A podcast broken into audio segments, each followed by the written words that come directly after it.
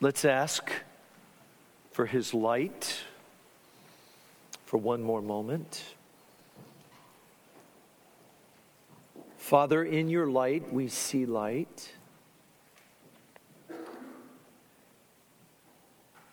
And in your Son, in him was life,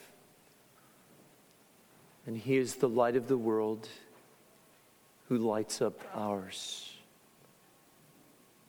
And we pray for grace now as we open the word that you might help us, that in your light we would see light, that we would glory in Jesus Christ. We pray in his name.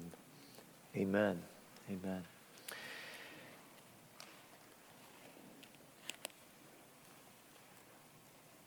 Well, it goes without saying that the great tragedy of our world is sin, that we don't obey God, and that our sin has a way of wrecking shalom and taking us from triumph even then to tragedy. The big idea then is this that when sin destroys, God's grace remains and moreover, it triumphs. In fact, in Romans 6, there's a word by the Apostle Paul to that very point, something like this when he said, For if because of one man's trespass death reigned through that one man, much more will those who re- receive the abundance of grace and the free gift of righteousness reign in life through the one man, Jesus Christ. So often, life moves from triumph to tragedy in a matter of weeks, hours, days, or even in the most sudden and hard stop moments. might think of it this way Jesus was baptized, triumph, only to be immediately and intensively tempted by the devil in the desert Maybe affliction is a better word there than tragedy. The early church was celebrating the healing of the lame beggar and the release of Peter and John from prison. Triumph. Only to see the judgment of God come upon Ananias and Sapphira for their deceit about holding back some of the proceeds from the sale of their property. Tragedy. The dramatic death of Nadab and Abihu was such a moment. From triumph to tragedy, from the triumphal inauguration of Aaron and his sons into the Levitical priesthood to the tragic death of two of Aaron's sons. And presumably, these were the oldest two sons. For, men, for Moses, he mentions these in Exodus 24, verse 1, and then verse 9. And the Lord said this to Moses at the foot of Sinai Come up to the Lord, you and Aaron, Nadab and Abihu, and 70 of the elders of Israel, and worship from afar. These two brothers were not just the sons of Aaron, but they were also part of that initial spiritual leadership of Israel. You could say they were two fifths of the first wave of the Aaronic priesthood, the priesthood from the descendants of Levi. I want us to take these 20 verses this morning and think of them around seven bullet points. Don't worry, we won't be here all day, I promise. Okay. First, I want us to see the status of Nadab and Abihu. Secondly, I want us to see then the nature of their offense. Third, I want us to see the dramatic suddenness of their deaths. Fourth, the reputation of Yahweh that was at risk. Next, the caution that was urged upon Aaron and his sons in verses 4 to 11. Then, six, the continuation of duty upon Aaron and his sons. And then finally, the necessity of perseverance and grace in the time of Yahweh's discipline. If we can keep that up there during the message, that will be great. Who are these brothers as we think of the status of Nadab and Abihu? Who are these brothers with the funny names. I noticed they're not in the list of names for millennials' children. I haven't met any Nadabs or Abihus recently. They were no ordinary Israelites. They were the sons of Aaron, the first and prototypical high priest for Israel in the place of their wilderness worship. Think about this. In fact, they were Aaron's first and second born sons, with only two to follow. They had status, respect. Among the several million in Israelites that had fled Egypt in the Exodus, you could say that these two brothers, with their father and their two younger brothers, constituted the original, the inaugural, and the prototypical priesthood as descendants of the sons of Levi. They were it. Honestly, they had it made. Yes, there was Moses, and yes, there were the 70 elders of Israel, but they had a lofty position. Yahweh included them when he commanded Moses and Aaron and 70 of, of those elders of Israel, as I've just referenced from Exodus 24, verse 1. They, their names are there when he said, Come up to the Lord and worship from afar. Even their little brothers didn't get an invite. No doubt they were there when Moses reaffirmed the covenant with the people. They were on the stage. They were there step by step with Moses and their father Aaron and 70 of the elders of Israel as they climbed Mount Sinai. They were there when they saw the God of Israel with a pavement of sapphire stone under his feet. They were there when Moses and Aaron and the 70 elders were not touched by God but they beheld him.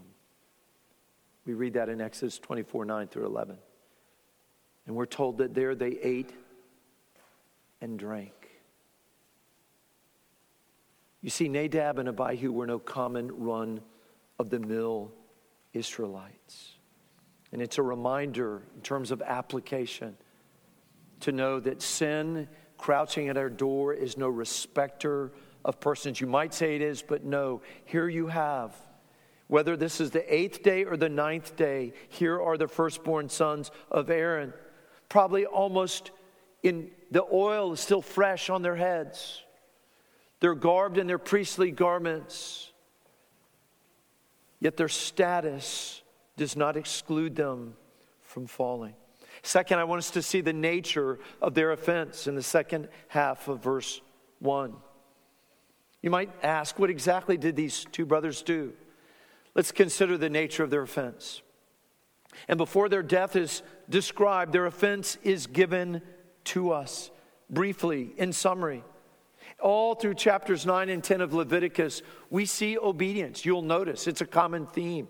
There's a pattern of commandment and fulfillment or obedience. Obedience to the Lord's word and his commandments. Look, just turn for a moment into chapter 8, look in verse 4, we read this, and Moses did as the Lord commanded him.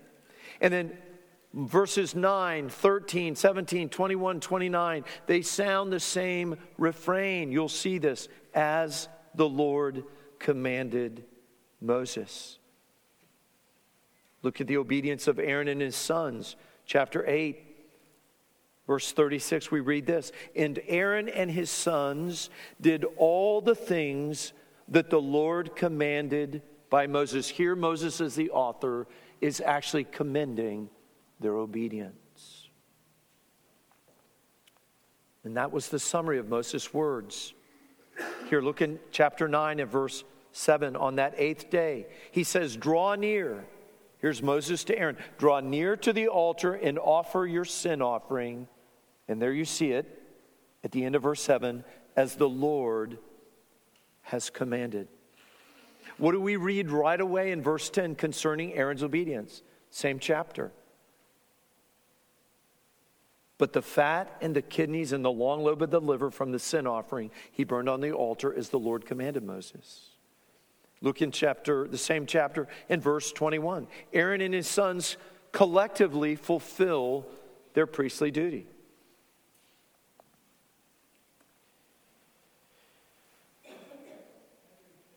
They do as Moses commanded. And in this context, that's the same as obedience to Yahweh. To obey Moses' words is to obey Yahweh. So, what was the nature of Nadab and Abihu's offense? Some of you might want to speculate. Many commentators have. Some think they were drunk, others that they had entered the most holy place. And in even others that they were envious of their father Aaron and the privileged role that he possessed as the high priest. But none of that is stated plainly. Together, but individually, you see this, they each, it says, they each took his censer, verse 1. They took their censer full of coals and spices of incense on that fire, and we're told two things. One, they offered unauthorized fire, or literally strange fire, a reference there to John MacArthur's book by the same title. But more specifically, we see the nature of their offense at the end of verse 1. They offered unauthorized fire. But what Moses tells us there in this narrative is they did something that Yahweh had not commanded them to use when they used the strange fire. And it points out by application that we may sin by what we do, but also by what we do not do. Here they did that which was not commanded. And in this, they did not bow down to the Lord as the sovereign king of their worship. And so Andrew Bonar says this of this passage. He says, But if the sinner's eye be blind to God, it sees not anything of the Lord's authority. I think I missed in that quote. It may go up there, Aaron. But if the sinner's eye be blind to God, it sees not anything of the Lord's authority. It's as though for that moment these brothers are blind. I want us to consider, thirdly, the dramatic suddenness of their deaths. Think, ask, how did these men perish? If you look at verse 2, you'll notice it has one subject. 17 words tell the tragedy of the two sons of Aaron. It's no long obit here, not long at all. It was this instant, sudden, dramatic, irreversible death by judgment for all of Israel to see. They died right there before so many, even in their priestly garments. You'll notice this. It said in verse 5 of these nephews, the nephews of, of Aaron, that they came and they carried them in their coats. The ones in the coats are Nadab and Abihu consumed by fire. There was no recovery. And kids, there's, there's a point to learn here. After death comes judgment. So every day is the day of salvation, a day for you to say, Lord, help me to make sure I'm ready to die. Help me live as one who knows that I will not live forever. That's the application that we may draw here. Because when God kills you, you're dead. And he doesn't play. Like C.S. Lewis's Aslan in The Lion, the Witch, and the Wardrobe, God, he is indescribably good. But oh, he is not safe. You see, they made their offering of strange fire before the Lord. But now, from before the Lord, that fire of judgment came and consumed them. Where did that happen? All before the Lord. That's a repeated phrase there. And everything is taking place here before the one to whom nothing is hidden. And their death, there was no fatal blow to their heads but was the Lord's fire to fully consume them.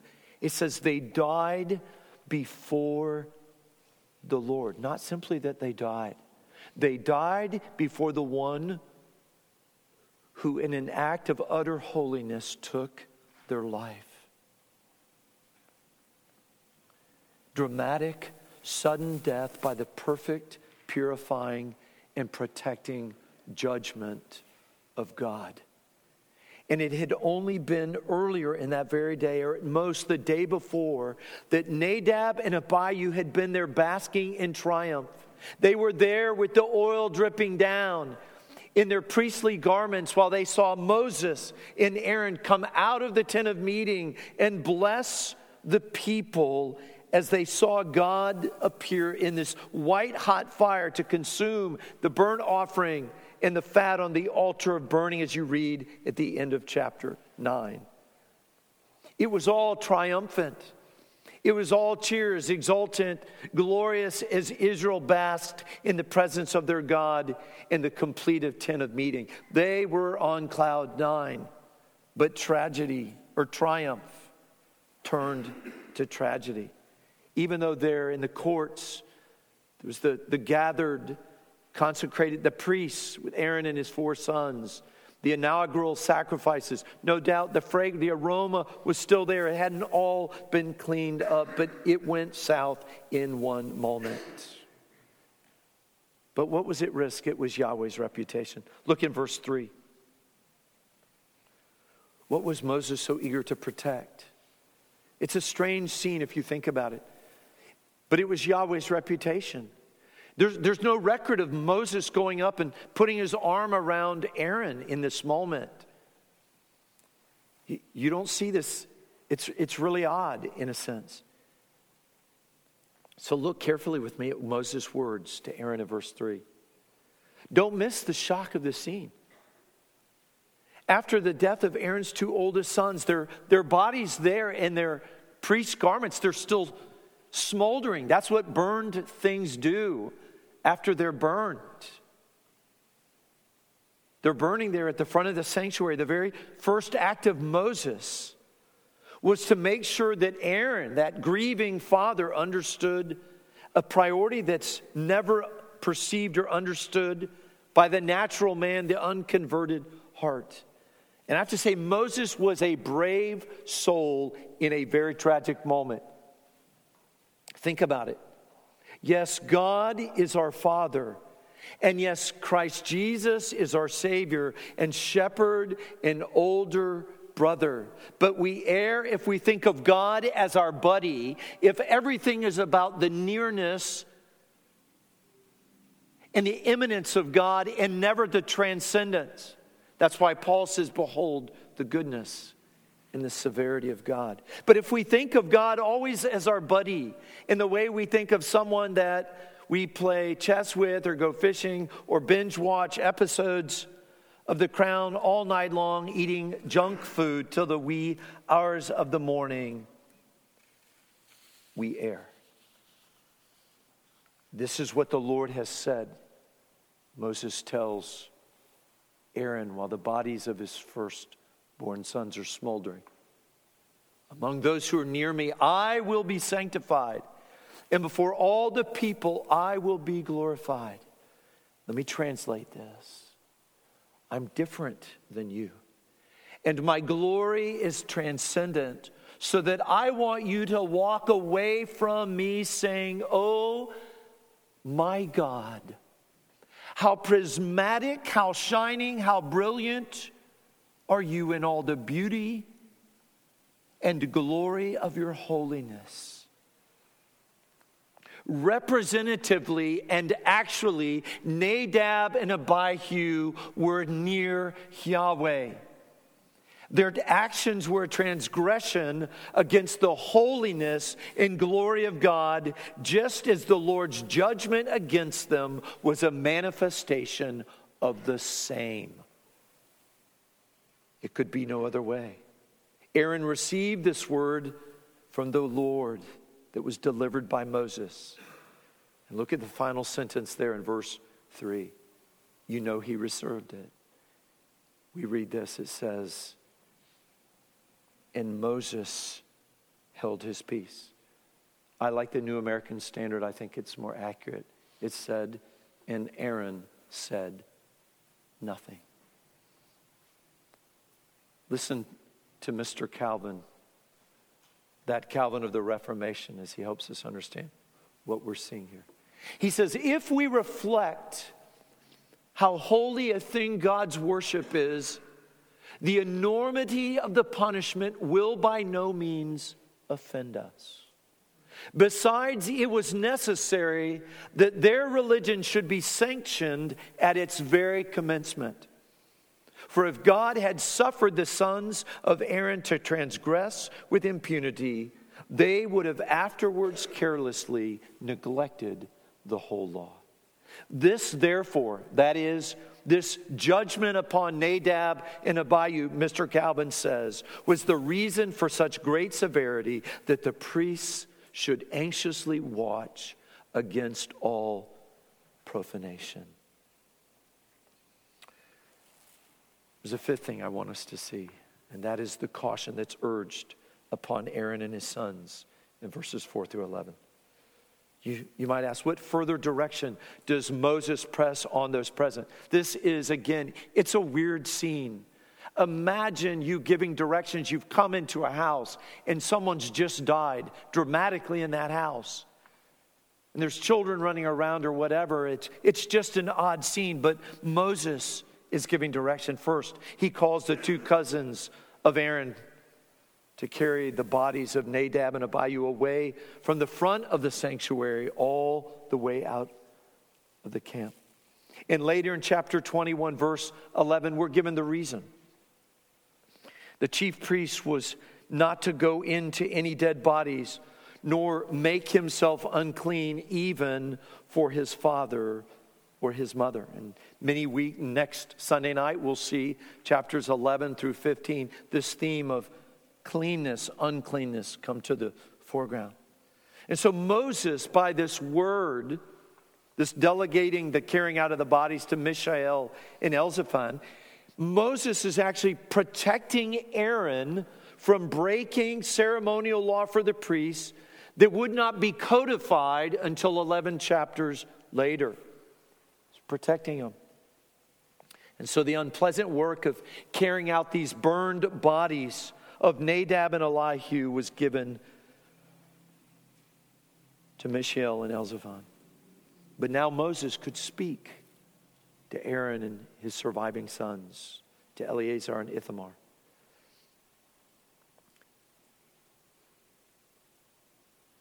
It's a little foreign to us, this scene.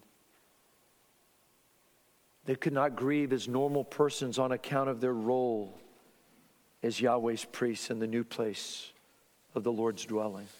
Their kinsmen and the whole house of Israel, they could mourn and wail, bewailing literally what Jeffrey Newhouse calls the burning that the Lord had burned there in the end of verse 6 where it says, Bewail the burning that the Lord has kindled. There's actually the noun burning and the verb to burn together for emphasis. They could do it, their kinsmen in the whole house, but not Aaron and his remaining sons. This grieving father and disconsolate sons had a sacred commission. They were to remain in their posts. They were to keep their hair together and up. They were not to tear their clothes in mourning, as was the custom of the day, but they were to remain on duty, as it were, at the entrance of the tent of meeting. Why? Here's why. Others could mourn, but their heads were anointed with the anointing oil of the Lord. And if they had joined in and wailed like the anguished crowds of their kinsmen, the effect would have equaled a denial of God's prerogative for judgment. As Andrew Bonar, he provides the reasoning as to why this mourning family, he says they were to sit still. He, he says the sum of verse 6 is that Moses is saying to Aaron and to his remaining sons, sit still, don't leave your post. You have a job to do. And this is how Bonar says it. He says, But the special reason as to why they were to sit still without putting aside their priestly duty was this. He said, They bore, that is, Aaron and Eleazar and Ithamar. They bore a public character as representing to the people God's view of truth and God's opinion on all matters.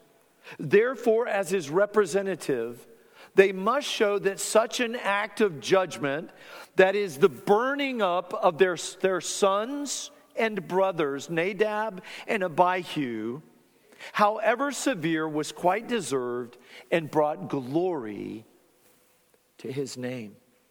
They who had most to do in exhibiting the mercy of God at the altar were thus foremost, Bonar says, in testifying that Jehovah continued to be holy and righteous, true, and faithful. Let me quote this again. They, that is, Aaron and Eleazar and Ithamar, they who had the most to do in exhibiting the mercy of God at the altar were thus foremost in testifying that Jehovah continued to be holy and righteous, true and faithful. I want us to see next the continuation of duty that was pressed upon Aaron and his sons. And I want but to comment only very briefly about verses 8 through 11 about this word where the Aaron is told that he and his sons they were not to drink any wine or strong drink when, they went into the tent of meeting. And I agree that the point of this is this is introducing an important principle that's going to be expounded upon in the next five chapters. And it's introducing, as this book, this the theme of this book could be summed in one word, holiness, this idea of cleanness and uncleanness. And that God, that this cleanness is only achieved through atonement, but that cleanness, that holiness is imperative should we continue in fellowship with our God. So let's think about verses 12 through 15. What were the remaining team of priests to do? What would Aaron and his sons give attention to? to?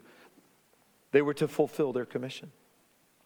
And I say it respectably, but it's as though Moses, who I think was very task oriented, probably more of a Martha than Mary, was saying, okay, guys, business as usual. Yes, the day had gone horribly wrong. Yes, Nadab and Abihu had been consumed by the Lord's fire before their very eyes, but they were still the Lord's priests whose commission was to serve the Lord God who had brought his people up out of the land of Egypt to be their God.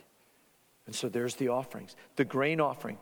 The grain offering that was mentioned there in verses 12 and 13. It's the grain offering that had been described in chapter 6, verses 14 through 18. It was the priest's due, it was their son's due by the Lord's command. If the Lord says, eat, you eat. And why? What was the significance of this grain offering? As a type, it pointed to that restored fellowship between Yahweh and his people that only an acceptable atoning sacrifice could ever accomplish. You understand this. If you're in fellowship with someone you're willing to sit down and eat side by side, even catty corner, the last thing you want to do with someone that you're not in fellowship with is to eat together, to share the most common and basic of human experience, something we do three times a day. But that's what the grain offering was pointing to. But there was more. There was the breast and the thigh from the sacrifice of the peace offering there in verse 14. And as the priests labored in their daily mediatorial work at the tabernacle, so God had appointed this provision from them, from the very people that they represented. Think about this, right? They had no land that would be their own but they had this. So, too, our Lord Jesus. Think about the application and the, and the way this points to our Lord Jesus as the one who would see the travail of his own soul. Isaiah 53 11. So, too, would he receive from his Father an inheritance of the nations as his reward. In fact, he was, he was encouraged to ask for it in Psalm 2, verse 8. And in the continuation of their duty, there's given to us this picture of the rewards that are promised his saints. Why else would Paul tell the Galatians, and let us not grow weary of doing good, because in due season we will reap if we do not give up? There's a final point I want us to see from the five verses that make up the end of the chapter, and that's the necessity of perseverance and grace in the time of Yahweh's discipline. Maybe some of you this week, in your mind, you can go back to Pastor Jamie's sermons on the discipline of the Lord from Hebrews 12. That's a marker that God loves you, right?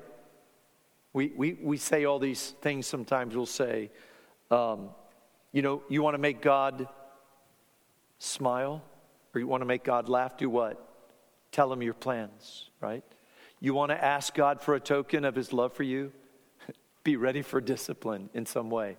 It's a mark of sonship. And so there's a final lesson from our exposition. In the hour of the Lord's discipline, at least two things are needful, I think, in big doses, and that is a holy perseverance and an hour by hour casting of ourselves upon His grace, the favor that is entirely undeserved. Yesterday, I, I took a picture of one of my favorite Paul David Tripp quotes. I think I did this actually on Friday, and I sent it to one of our members where Paul David Tripp says that when we really understand that it's the righteousness of another, of our Lord Jesus, that is the basis for our acceptance before God and our confidence before God. And in a sense, then, these last five verses, they're an odd interaction between Moses and Aaron. To be honest, I've had to wrestle through what is the significance of these five verses. But I think it points to the need that we have for perseverance and grace in the time of the Lord's discipline in our lives or even in our church. It's an odd interaction, but it's not the first entrance or instance of Moses expressing anger with his brother Aaron. It's the second. The first was in the golden calf incident in Exodus chapter 32, where Moses takes Aaron to task as he comes down from the mountain. And Aaron took the heat. But before Moses goes after Aaron, he first takes issues with his nephews, with Eleazar and Ithamar, those two remaining sons of Aaron. You can see it there. Somehow, in all the darkness of that day, you understand this. This happens to me sometimes when I broil stuff in the broiler and I forget to either put the timer on or I shut the doors ever happen. And then all of a sudden, your first reminder that you have something under the broiler is the sacrificial offering in the oven. You know it, right? Well, in all the darkness of that day, the goat of the sin offering had burned up. Well, not a big surprise. There'd been a huge, huge distraction. And these freshly consecrated priests had failed to eat the sin offering, and now it was impossible to do so unless they were prepared to choke down the ashes of that goat that had been, you know, basically uh, incinerated there on the altar of burning. But Aaron, their grieving father and high priest, he intervenes to appease his brother. Look what he says. Look, behold, anytime you say behold, it, you can translate it look. You could see Aaron saying, you know, kind of stepping between Moses and between Eleazar and Ithamar. Look, Today, they have offered their sin offering and their burnt offering before the Lord. And yet, such things as these have happened to me. And he intervenes, maybe as any father would do. Let me translate this. They've done what they could do, even if it was not all that could have been done or even should have been done. And Aaron shows a sympathy in his appeal. Look what he says. And yet, such things as these have happened to me. It's a moment of grace in an hour in a day of judgment. And so he asked Moses a question. He said, If I, let me put it in brackets, their father the more responsible party, the high priest, if I had eaten the sin offering today, would the Lord have approved? And the implication was that the one thing necessary that day was that the Lord was to come in power, as he had come in power to save his people, rescuing them from Egypt. So today, on the day of Nadab and Abihu's death, he came in power to judge his people. Yahweh had spoken, if only by the consuming fire of his holiness and this divine word through Moses the prophet, among those who are near me, I will be sanctified, and before all the people, I will be glorified. This day for Israel, brothers and sisters, was a day that left an indelible impression through the fiery theophany that is God appearance of judgment at that front of the sanctuary. Like Aslan, he is so, so good. But be warned, he is not safe. Aaron's gentle appeal to Moses was effective, as we read in verse 20. Look at, look at the simplicity of this. Of course, Moses is telling on himself here. And when Moses heard that, he approved. In the hour of his discipline, we must remain at our post, neither isolating ourselves nor abandoning our calling, but in perseverance, humbly acknowledging our dependence on his gracious keeping us preserving us until the day of Christ Jesus. Brothers, sisters, children, we've seen God act. We've seen God act in sobering holy judgment this morning. Yes, He is near. Yes, at times we find great comfort in the nearness and the immanence of God. Even our Lord Jesus has come to me, all you who weary and are heavy laden, and I will give you rest. But let us not forget what the Lord told Moses, and Moses told Aaron and his sons. This is what the Lord has said Among those who are near me, I will be sanctified, and before all the people, I will be glorified. This is the word of the Lord.